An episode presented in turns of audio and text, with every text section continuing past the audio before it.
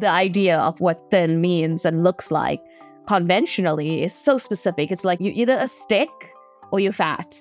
That's how it tends to be. My focus right now is to love myself as I am because that has always been an issue. I don't want to associate how thin or how overweight I am with how my relationship I have with my body. Being in that mindset rather than thinking, oh, I'll lose the weight later. For me, it's not even about the weight loss anymore. It's more about the healthier lifestyle. That's the goal. The goal is the healthier lifestyle. And I feel like that starts with accepting and loving myself at any size and going from there.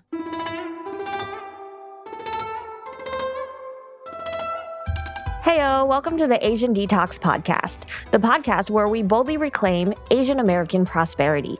We have relatable conversations about how being Asian American shows up in our day to day lives, how money is deeply embedded in our culture, and how you can choose to define your own version of success in a world that tries to tell us how to be.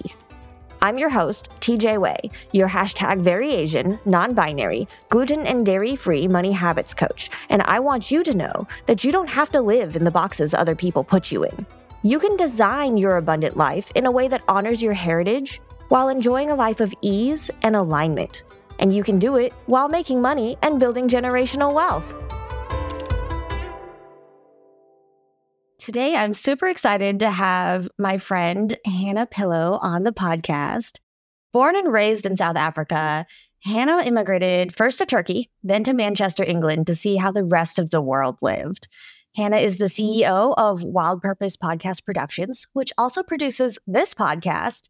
So, Hannah and I have had some amazing conversations, and I thought she would be a perfect fit for this season of the Asian Detox podcast, really focusing on self care. She most recently passed her life in the UK test, making her a permanent resident of the UK. So, congratulations, Hannah, and welcome to the podcast. Hi. Oh, thank you. Yes, I love how you said that. I moved to see how the rest of the world lived. I'm totally telling people that when they ask me what brought me to Manchester. there you go. Yes, a new uh, response to that for sure. Uh, before we get too far, will you let the audience know how they can find you? Absolutely. So I am on TikTok at Wildfire Purpose Podcast. So you can find me there on TikTok. You can even just search Hannah Pillow on TikTok. You will find me. And I am on Facebook at Wildfire Purpose Productions. And we have a website, www.wildfirepurposeproduction.co.uk. Yes, so those are the, the few small places you can find me. We're also releasing a podcast called releasing the shoulds of being human. So you can go and look for that as well. If you like this sort of podcast, you would love that podcast. Yes, yeah. Hannah and I really work well together because we're super into like purpose driven conversations and the releasing the shoulds of being human is one of those where I'm super excited to hear the other episodes of the podcast because I know that Hannah and I had some great conversations when we recorded ours. So uh, definitely check that out, and that will all be in the show notes. All right, so icebreaker question. When your mom talks about you to the community, what does she say? Oh, wow. Honestly, I don't think my mom talks about me to the community. But they must ask her about you, right? oh my gosh, I don't know what my mom says about me. Um now, like I, I feel like I'm a much avoided topic. If she has to say anything, it would just be any recent update I've given her to act like she knows what's happening in my life. Okay. Yeah. you know? So she'd probably be like, oh yeah, no, she's um they bought a new house. Oh yeah. They're doing up the bathroom. She's doing really well. They traveled to Turkey. So she'd probably just give like the most yeah. recent updates of my life. Okay she wouldn't talk about anything like my um any of my accomplishments or anything like that because her idea of accomplishments and my idea of accomplishments are very different. Yeah, so I don't even share that part of my life, like business wins and all that. I don't really share. Yeah, she probably wouldn't be able to track. Yeah. I think my my parents like sum up me running a business to like, oh, she can pay her bills. Okay, great. like Exactly that. Exactly that. Like, do you have enough money to live? Okay, good. Yeah, our questions done. We're we're all good. Well, we've mentioned community. I want to talk about like you grew up Muslim and you practiced Ramadan. So tell us what that was like. Hmm, interesting. You know, I've never really spoke about it. Honestly, I loved it. I loved Ramadan. The whole month was just such a it's such a community activity you know i think that's one thing i do miss about like that religious community is it's such a big circle to be a part of such a big network to be a part of and everyone's taking part in this thing that is you know yours which i think is kind of like the salvo cults as well An argument could be made, yes. but I loved it. I loved the feeling like we would wake up in Ramadan, we would wake up early in the morning. So we'd wake up before mm-hmm. dawn to have like a meal, which would be like your your breakfast meal. And it would just be such a fun thing. To, like I hate waking up in the morning, but I always loved waking up for that dawn meal because it was such a ritual. It just felt so joyous and it just felt so different. It was something different that you were doing in this month compared to every other mm. month of the year. Mm. You know, it was like a break in the pattern, and it was like a, a well look forward to break in the pattern. Awesome. So you you didn't want to miss waking up for that morning meal. We'd have like very cultural meals. So we would have this thing called banana fry. So you would chop up a banana, you'd fry it in a little bit of ghee and sugar and cinnamon horribly unhealthy. Uh, it's amazing breakfast meal though. it's so good and and served with a side of chapati. Oh. Yeah. and that's the goal of those meals was to fill you up for the whole day so you don't stop. Makes sense. Makes sense. Because I always I was curious because I did have classmates that practiced Ramadan, but like I only saw them at school, so I didn't understand. Like, wait, do you eat at all during this month? Like, that seemed like insane to me. No, yeah, no, definitely eat a lot. Actually, I feel like we would eat a lot more in Ramadan than any other. Like the whole thing about Ramadan became about food. It was kind of like the absence for a couple of hours made it kind of like a famine and feast kind of thing yes. at the end of the day. So what we would do at the end of the day, we would open our fast with um so usually with a date and a glass of water.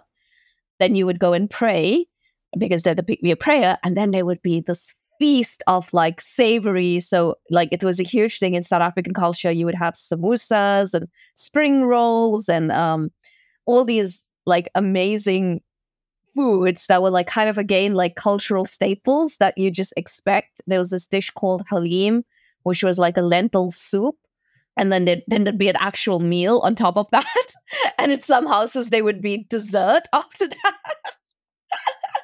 so yeah, no, we eat a lot in Ramadan. We just don't eat for a small period of the day. okay, that's like that's the opposite of what I had in my head. So thank you for clarifying that for us. I know we wanted to talk about your relationship with food. So it sounds like like you agree food can be exciting. That there can be some great aspects to food, but tell me more about why you feel you have a negative relationship to food. I think because growing up in a like Indian fa- South African family, it's coming from two cultures that absolutely love food and that all our activity is centered around food. So, for example, being South African, we have a big braai culture, which barbecue, known otherwise known as barbecue. It's a big braai culture. And that itself is when my husband came to South Africa and had his first South African braai, the amount of meat just for that one braai, he was like shocked that this is the amount of meat it could it would have fed us for the whole week, basically. so it's like every single family get together that you have, and we would have a lot, would revolve around the food we would be eating. And it wouldn't just be one thing, it would be like, you know, you'd have the main dish, you'd have the the savories before the dish, you'd have the sweets after the dish, you'd have the tea time. It's like the household love language was food, basically. I so feel that. I don't feel like we mm. had like as elaborate meals in my household, but there was always something about eating together. And then for me, it's after dinner, my dad would like peel some fruit for us or cut some fruit for us. And that was like, that was our dessert. So, some like, I do love other forms of dessert, but for me, like, there's always room for fruit. That's what it is. like, I love that. So I love that you guys had that like sense of community around food, probably more so than I experienced in my family. But it's I'm interested in like where like how do you feel about where you are with food now? Or like do you still practice fasting at all? Do you like i know you cook so tell us about that. Yeah so absolutely not. I don't practice fasting at all because that was very much a religious thing and i'm not no longer religious so no uh, i miss the culture of it but no i don't do it yeah so i would say right now my relationship with food is oh it's like a it's like a tug of war, I would say. It's like I by this point in my life learned what my body actually needs, how much of it it needs. I understand that. You know, I understand the foods that I should be eating and, you know, like on the moderation of the food that I shouldn't be eating it at. Like I understand all the stuff but the actual execution of it becomes tricky especially when i'm in very high stress situations because food has always been that comfort zone in my life you know? It's been that source of community that source of enjoyment i would say. So it's always my first go to when i'm feeling down. Oh i need like a chocolate or i need like you know like a nice hearty meal would make me feel better.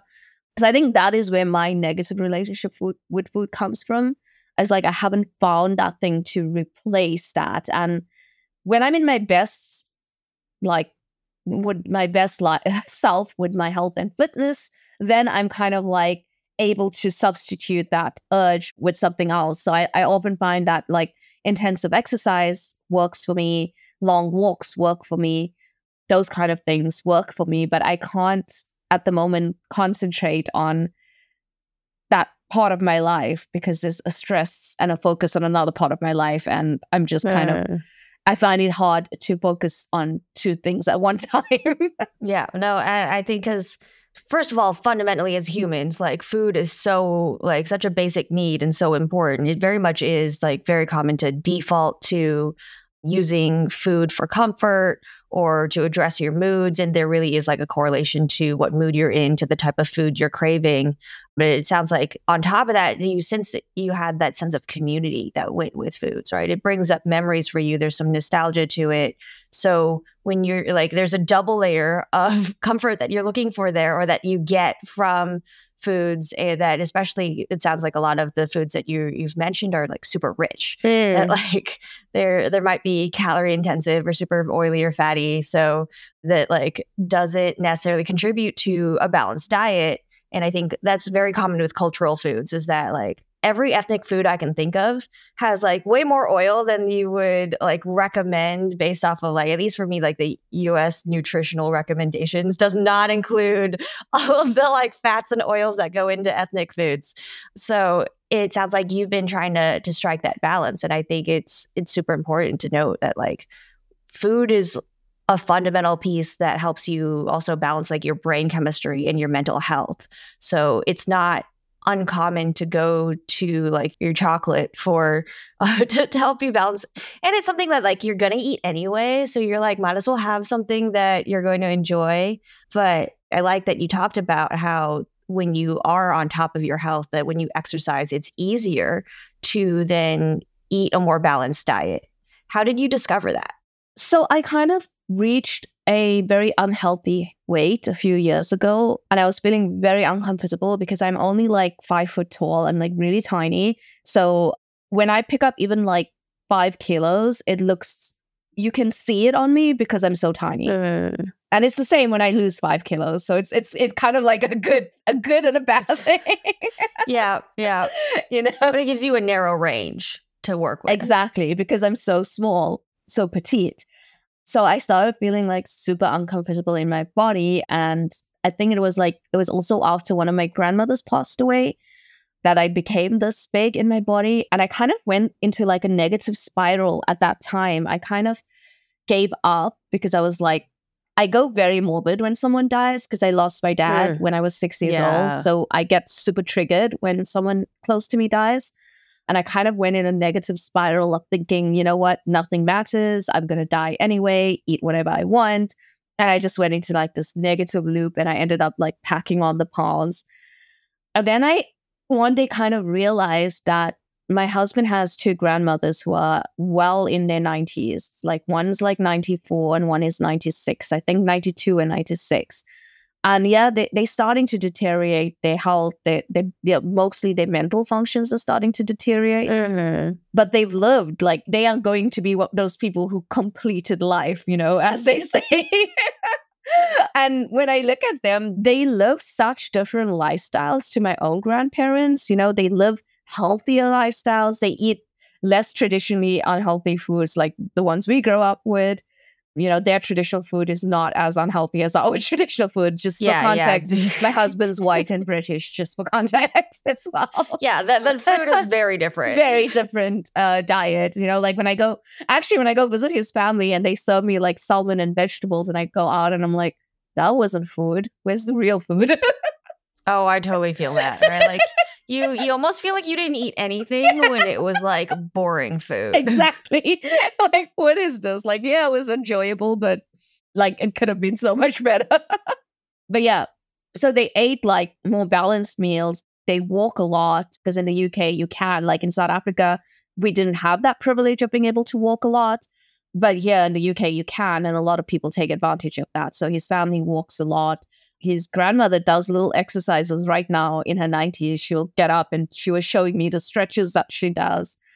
And that just got me thinking that, you know, our health and fitness helps with the quality of our life. So even though, yes, I'm going to die one day, it's like, how do I want that to happen? Do I want that to happen by, you know, digging an early grave for myself and having a bad quality life in and out of hospitals? Or do I want to, my goal is to finish life, as they say? I love that. yeah, like I don't I've never heard that before, so that's a new one for me. But I think that's that's totally valid, right? To like go through the phases of life, and then my last remaining grandmother is in, her nineties as well, and I like I see it that way of like, do you want to continue to have mobility, to have like enough fitness that you don't have to be in and out of hospitals, to be able to continue to like live independently and do things for yourself instead of like need assisted living or have like depend on your family to help you do things around the house. Those are huge quality of life things. And it becomes whether or not you're planning to live until you're 100, or if you're like, oh, I totally just expect to die at 55. So, like, no- nothing matters. And those are two very different approaches to how you manage your health. Yeah, a hundred percent. So that that is kind of what triggered the series of events to start investing in. Like, I started investing in a health coach, and they kind of taught me how to live, basically. Because once I started working with them, I realized how much of misinformation we have because we're not actually thought these things growing up. You know, like we thought fast or feminine. You know, like you you either starve yourself to be thin or you eat as much as you can but nobody teaches you like what does your body actually need? You know how can i enjoy my food within the calories that my body needs? You know how can i enjoy my lifestyle while still still enjoying the chocolate i want every now and again and not just completely writing it off as a no no never food? You know how can i have pizza once in a while and not like not every weekend? How can i live a balanced and healthy lifestyle? I feel like no one we we not thought this growing up you know we we not actually given this recipe to a healthy lifestyle Yeah. As a first generation Asian American, I grew up trying to fit into the boxes other people put me in. I considered acting, voice acting, and writing as career options when I was little, but ended up joining corporate America as an IT project manager to take the Asian parent approved path. The good news is, it's not too late for me to follow those more creative goals, but I didn't have the energy to work both my corporate job and follow those passions. And I couldn't shake the cultural directive to be financially stable so that my parents wouldn't have to worry about me. It's so ingrained in me that it's difficult to focus on more creative pursuits or what might be considered passion projects without the financial backing to support myself. That's why I'm such a big fan of building systems and financial foundations that leverage my hashtag very Asian frugal money habits and the more expansive abundance mindset that I strive to embody every day.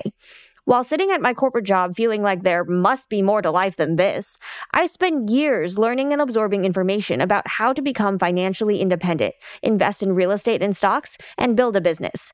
And now I'm on track to retire by 40. But more than that, I have the freedom to dress how I want, because how I dress now is certainly not considered professional, adopt unconventional pronouns, and work fewer hours to support my physical and mental health. I get to choose what clients I work with, who I spend time with, and what boundaries I need to set in order to keep the toxic expectations and hustle culture at bay. And I want that for you too. If you're ready to make your next big money move and build the financial foundations you need to feel like you can show up as your full self, I have an offer for you. My generational wealth building money mentorship program is three months of direct access to me and my brain to cut through all of the noise and conflicting information on the internet and get you where you need to be financially. Get a wealth building strategy, action plan, curated resources, and emotional support to put you on the path towards your abundant life. The link is in the show notes. So I'm just type of person who I hate any extremes.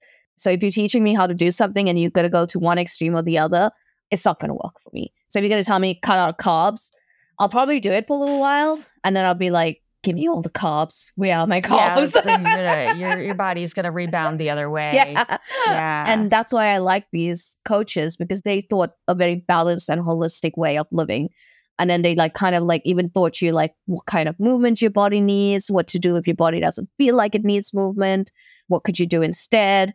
So they were very, very practical approach to this. yes. Very realistic.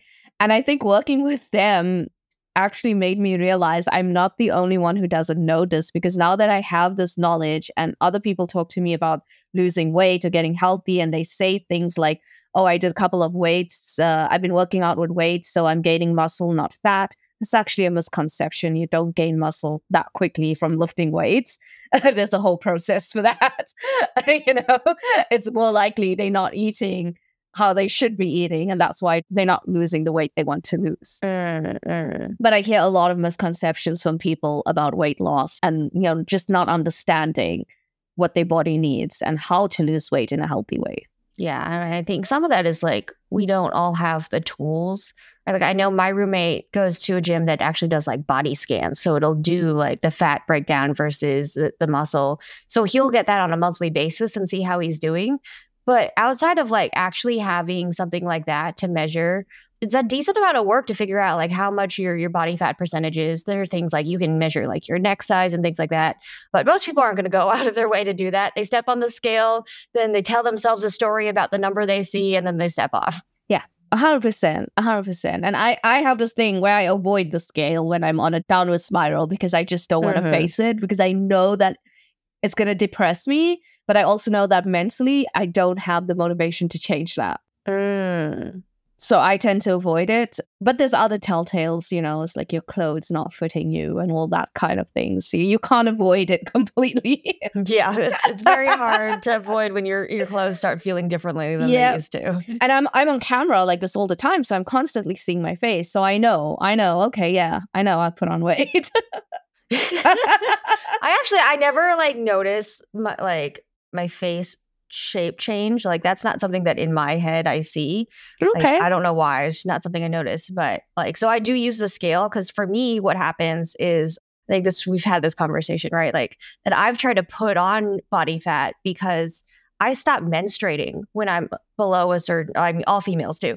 Uh, when you're below a certain percentage body fat, your menstruation disappears and i find that to be unhealthy when i can't like when i don't have a regular cycle and it's still not as regular as i would like and i need to adjust that with my diet but for me it's a battle to make sure i continue to have enough body fat in order to keep menstruating versus like we were talking about like can i just take all of like the weight that you're trying to lose so that i can have my menstruation back so i think it's like very interesting the way um we like approach dieting and food and weight from two different angles. Definitely.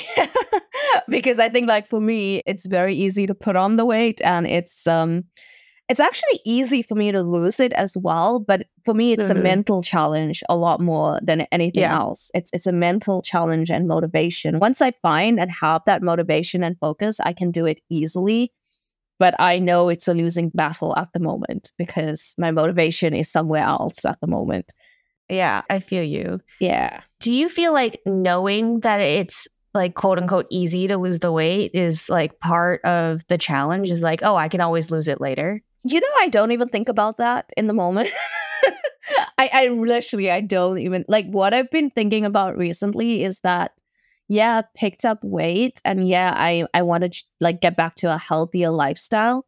But my focus right now is to love myself as I am because that mm. has always been an issue. I don't want to associate how thin or how overweight I am Yes. with how my relationship I have with my body. So right now my focus is on, oh, my face is a little chubbier, but that makes me look a bit younger as well. And I like that, Mm, you know, and I'm like, oh, I'm like, I can wear all these curvy clothes right now. And this is fun. I, I enjoy this. And, you know, I can be more confident even wearing like crop tops at this weight, just be confident to, because I always admire other people who do it. And I'm like, why can't I do it? Yes. So I've been just being in that mindset rather than thinking, oh, I'll lose the weight later. It's more like for me, it's not even about the weight loss anymore. It's more about the healthier lifestyle. That's the goal. The goal is the healthier lifestyle. And I feel like that starts with accepting and loving myself at any size and and going from there.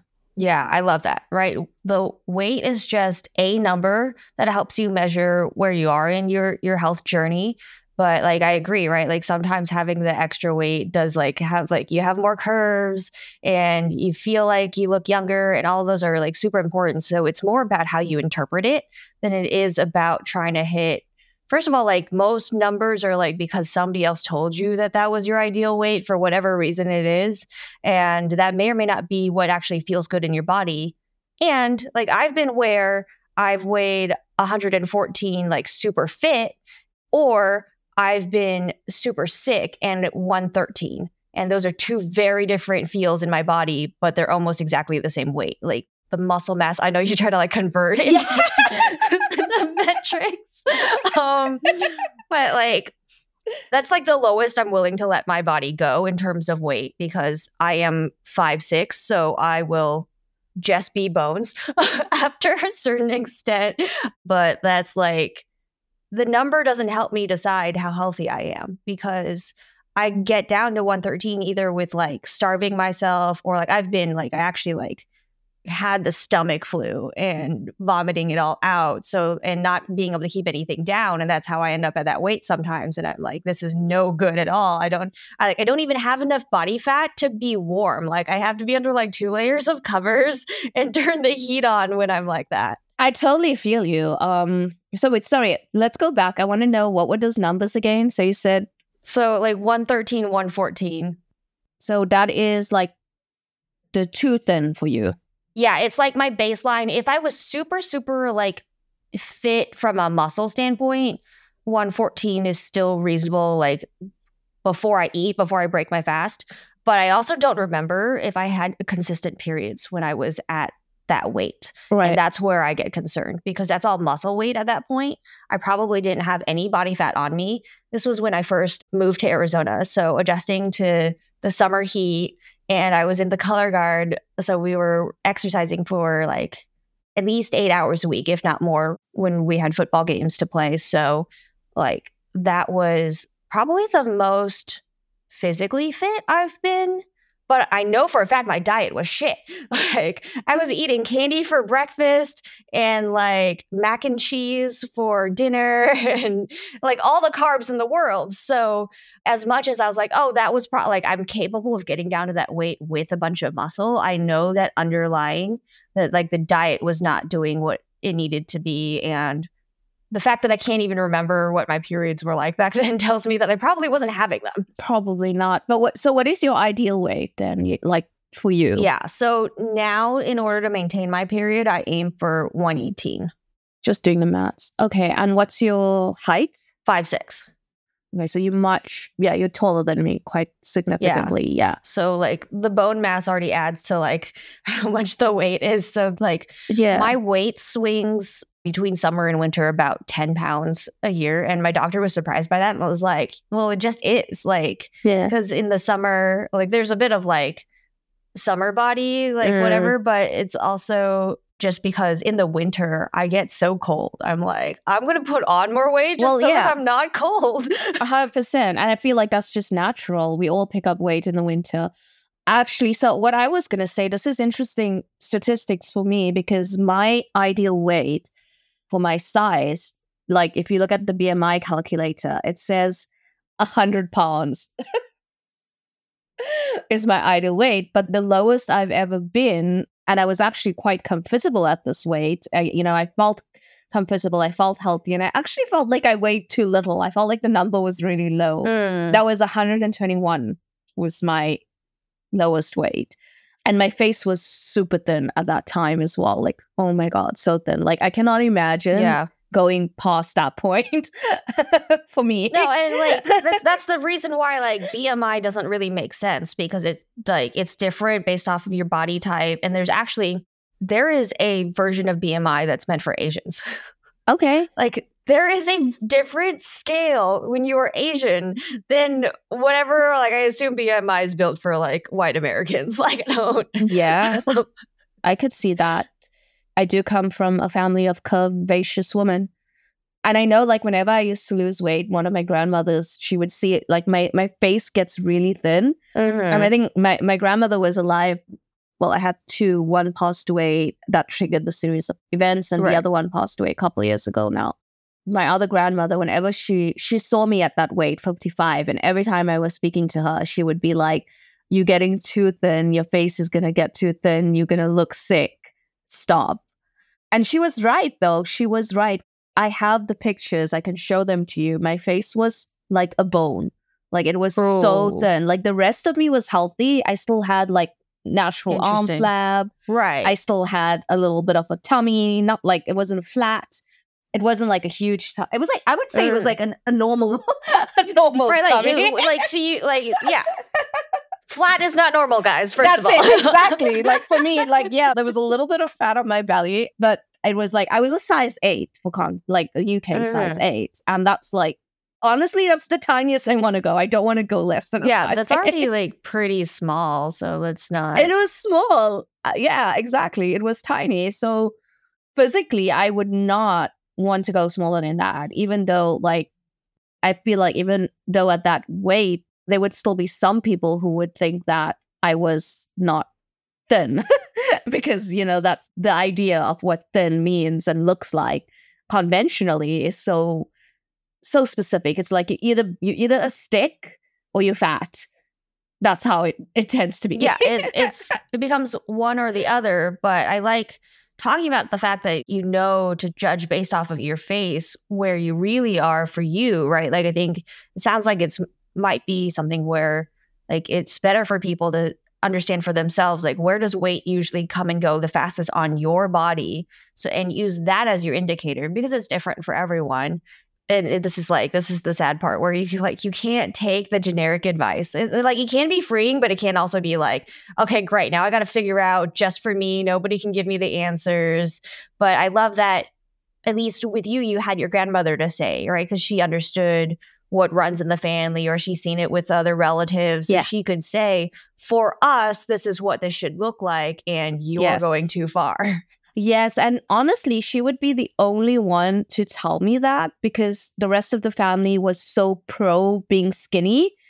They would celebrate it when she would be the only one who would be like, please don't get too thin. Wow. Yeah. I mean, and this was, I wanted to talk about this is like the contradictory feelings, right? Of like, even if at a younger age you got taught about like balanced nutrition, it sounds like from a cultural standpoint, like the foods that you guys ate at home and like what everybody ate, right, would have contradicted that anyway. And that's not something we can expect children to be able to take the two and then like make up their own Mhm. minds about how much they're going to eat of a given food. They're just going to eat however their family tells them to. And some people get raised. Let me ask actually, were you raised where you had to like eat everything off your plate?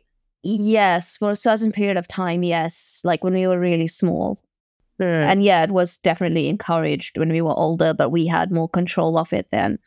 But I also just want to go back to that speaking point of like the culture we were raised in, because even though I was one of the kids who, and uh, quite a few of my cousins were like, as male and female, we would really enjoy the food and eat and overeat and overindulge. And a lot of us were overweight kids.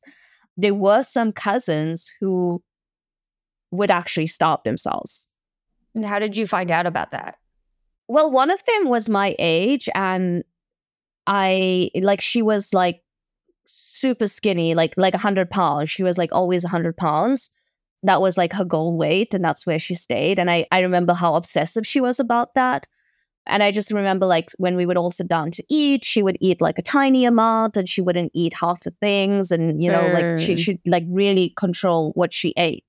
So that was like more of an obvious thing tell to me. But then there was another cousin who um would make it very obvious and like she would skip lunch a lot, like she wouldn't eat Mhm. at all.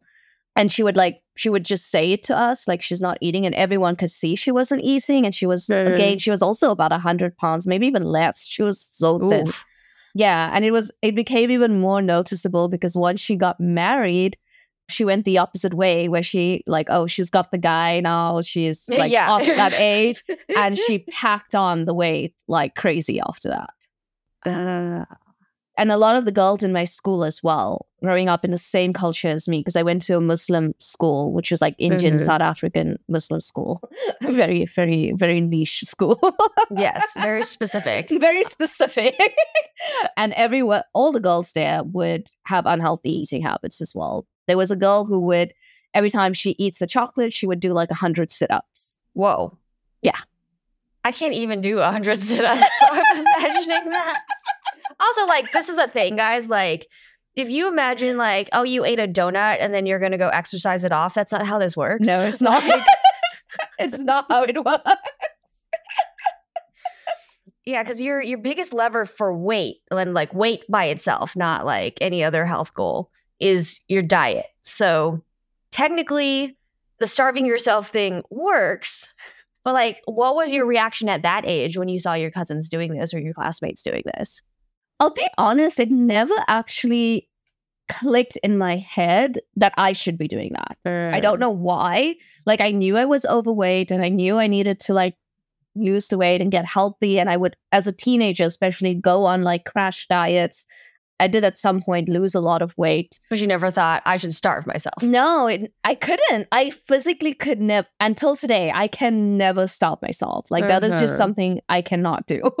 Yeah. So it never occurred to me to even try it. It wasn't an option in my brain. I needed food. I loved food. I wasn't going to stop eating. I, I think that's super important. It's great that like the love of food helped you not starve yourself. I will admit, in high school, I did like skip lunches on days that I didn't have to exercise.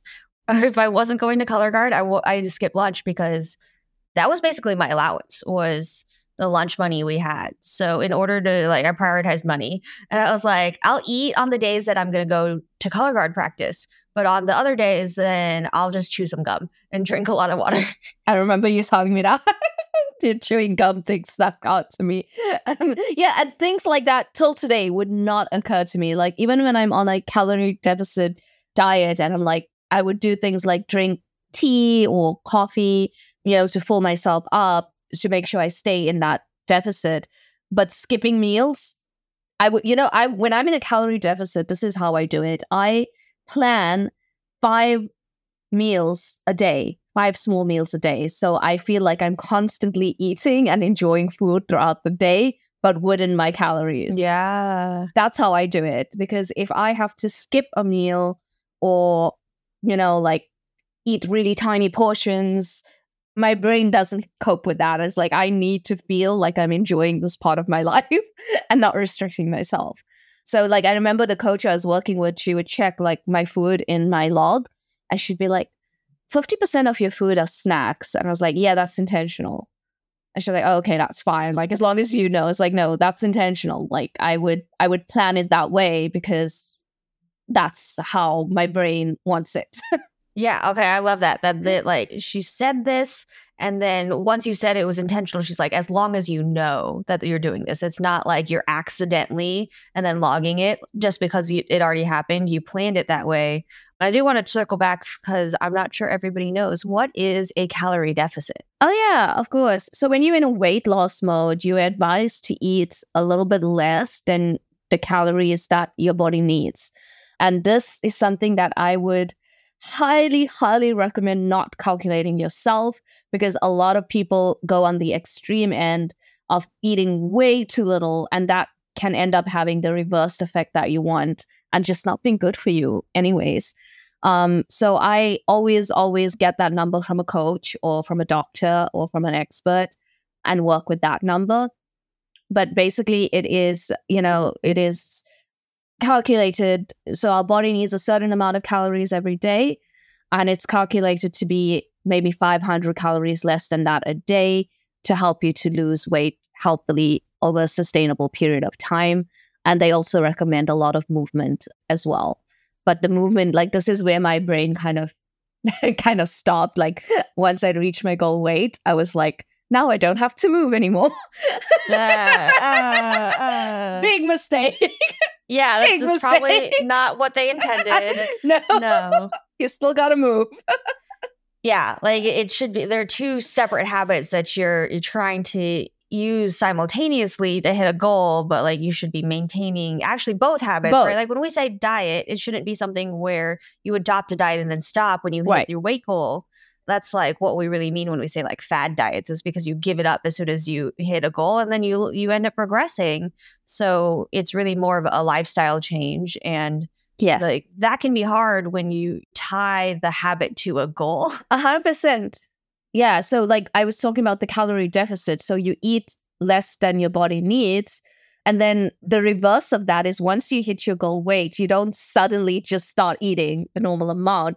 There's something that people call reverse dieting, where you slowly increase your calories over a period of time to get to that healthy calorie goal for yourself. Right. To balance yourself. To balance yourself. But I need to also stress that those lifestyle changes you make in the way and what you eat need to be consistent afterwards as well. Because, like you said, yes. they lifestyle changes, they not a diet yeah so that balance you find between healthy and unhealthy the portions the you know the vegetables can't just stop it's not no and i love that of like i've never heard that before of doing a reverse diet right we only talk about how to do the calorie deficit we don't go oh and then when you do you get to increment yourself back up to the calorie balance right yeah. of like the minimum your body needs yeah exactly and that's the healthy way to do it because your body doesn't get like a shock from oh I was eating like 500 calories less and now I've got all this food to eat. Right, like what do I do with this? Where do I put it? Yeah, like that's oh okay. So I'm so glad that you worked with coaches and got expert advice. I guess I want to ask what actually like made you pull the trigger on getting a coach? So I was doing it on my own for a long time and then I kind of got stuck. I hit a plateau and I, I couldn't get out of it. And then I went to Portugal to like this yoga retreat, and it was like all these hot, skinny people all around me. okay. Yes. I, I, felt so awkward on that trip, like so uncomfortable. I had a great trip, by the way. It was great. I enjoyed it so much. I just didn't feel comfortable in my body and I felt a bit awkward. And coming back from that trip was when I decided to get help. And you know how Facebook kind of knows what you're looking for? like they just know. yeah, yeah. I mean, you were probably messaging us about it on on Facebook Messenger, so actually I think I think this was before I met you guys. Oh, really? Okay. Yeah, this was like ages ago actually. Yeah. I think this was way before my business started. But yeah, so Facebook showed me this ad of this coaching company, and they were actually giving away two weeks of free coaching. And I was like, all right, let's see what they're about. Let's meet with them. And when I did meet with them, they actually ticked a lot of my boxes of what I was looking for in a coach. And I was like, okay, two weeks of free trial. Let's let's check it out. Loved it and worked with them till I hit my goal. And honestly, I would go back to them once I'm mentally and financially ready to go back to them. I would go back to them to get myself back in order because I got great results with them last time. Do you feel like the financial investment factored into your ability to reach your goals? Yes and no, because um, fun fact is I actually did invest in a coach last year again, a different coach, and I paid her a lot of money, and I thought that would help. I was not mentally ready for it. I was not. Uh, I was just not in that place, and even though I got results with her, it wasn't sustainable for me because I just wasn't ready for that change. So it had to be two things. I had to know when I'm mentally ready for it. And the financial commitment does help, but only when I'm mentally ready for the change. Otherwise, nothing's going to help me. So, how will you know you're ready next time?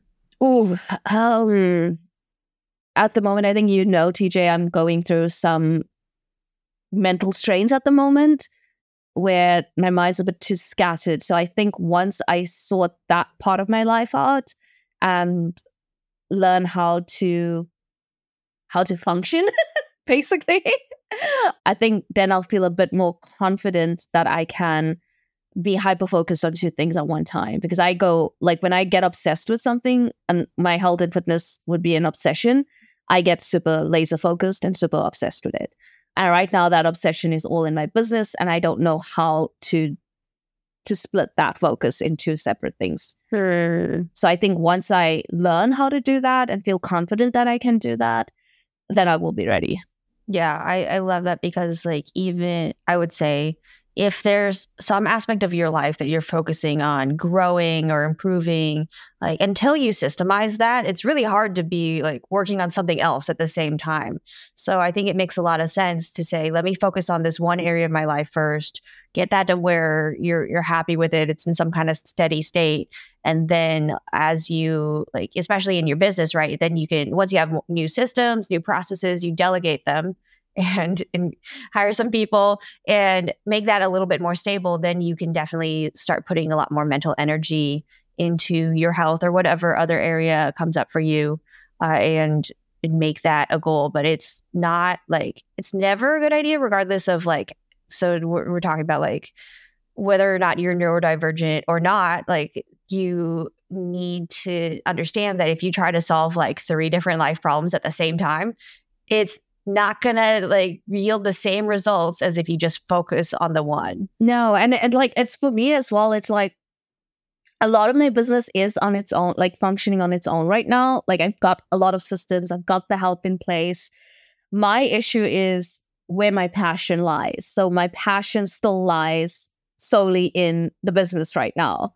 And I've lost the motivation for any other part of my life. yeah. So that's it. So for me, it's like when I get that motivation back and when I learn how to spread my motivation into more than one place at a time, I'll know I'll be ready to do it properly again. But in the meantime, I'm just trying to be like, I'm trying to be sensible and not like overeat and go on like right. You're you're setting like boundaries for yourself and reasonable Mm. expectations mm. of like where your health should be based off of the level of effort you put into it. Exactly. Yeah. So I'm just trying to be more reasonable and also just be kind to myself as well. Yes, absolutely. Okay. Well, this has been a great discussion, Hannah. As closing, I do usually ask my podcast guests, what about the way you were raised would you change or keep?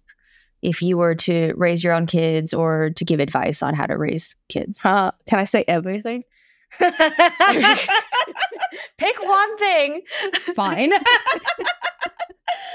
it's something my husband and I talk about a lot, but I feel like I would want to have want to encourage very open communication in our household. And it's something my husband and I already do between ourselves and my cats.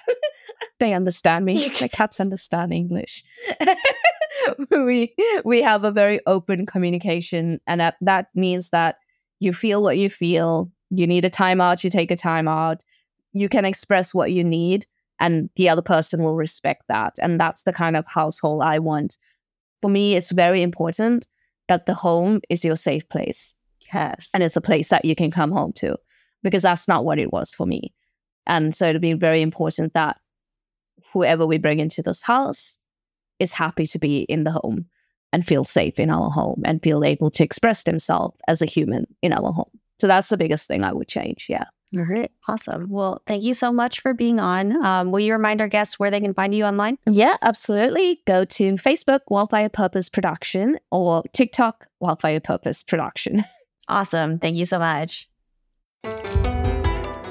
I know that something in this episode left you feeling, oh my God, that's so me. And I want to hear about it. leave a review on iTunes, or tag me on social media and share your relatable story with us so that we can normalize our experiences as Asian Americans and help more people feel safe to step outside of the box. I can't wait to hear about it. You can find me on Instagram at tj.wei and don't forget to design your abundant life.